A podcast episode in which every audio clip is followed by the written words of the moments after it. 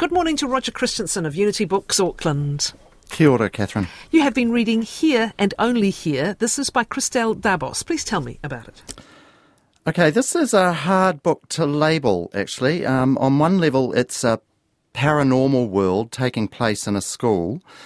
And the building itself has a life of its own, and strange things are happening around the school. Students are disappearing, some of them are invisible. There's a caste system which operates arbitrarily, and students find themselves either on the inner circle or as outsiders and potentially being bullied for their entire school year. There's a prince like student who rules over the students, and adults in authority seemingly don't care or are oblivious to what is going on. Um, at the same time, this is all a metaphor for the difficulty of becoming a teenager. Bodies are changing, thoughts of loneliness, trying to fit in, and feeling like there is no support and everyone hates you. This was not my um, experience of school. Oh, right. I beg your pardon. Roger. Who are our um, right. protagonists that we're going to travel with? Well, actually, there's there's four different sort of student voices as well as a substitute teacher, and they sort of are sort of giving their own sort of um, ideas of what what's going on in the school. Some of them are in that sort of outer circle, and some of them in the inner circle. So it very much parallels that idea of cliques and some of the oh, sort of definitely. brutalities yeah. Of, yeah. of, school. Yeah. Uh, plot driven.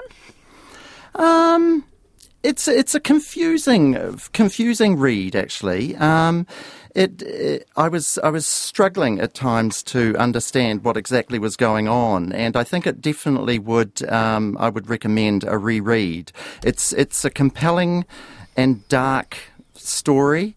But, and, but it's told through the point of four different um, experiences, so um, that, that makes it quite riveting.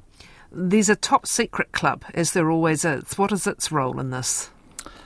Well, they're trying to find out what is going on with the building, almost sort of seeking out um, some sort of element that that is affecting life in the school. And as I said before, the the school is almost um, a living entity in itself. So you get that idea that um, the building is sort of controlling what's going on with it, with the students.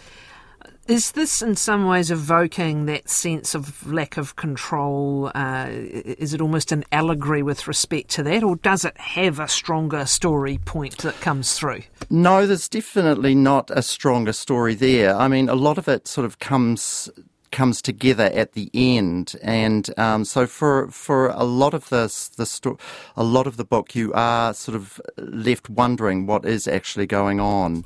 Um, the, the, whole idea of of the the metaphor of, of school being being this this sort of world community for students and and their struggle at at um, that early age of entering entering into high school.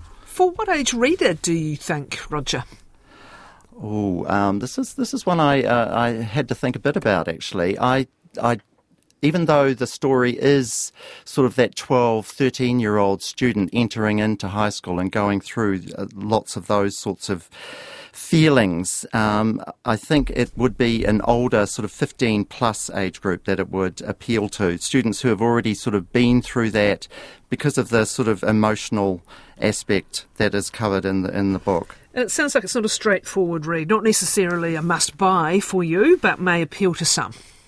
I think it will definitely appeal to those students who, uh, those kids who have read her previous book, The Mirror Visitor Quartet, which was a fantastic um, fantasy series.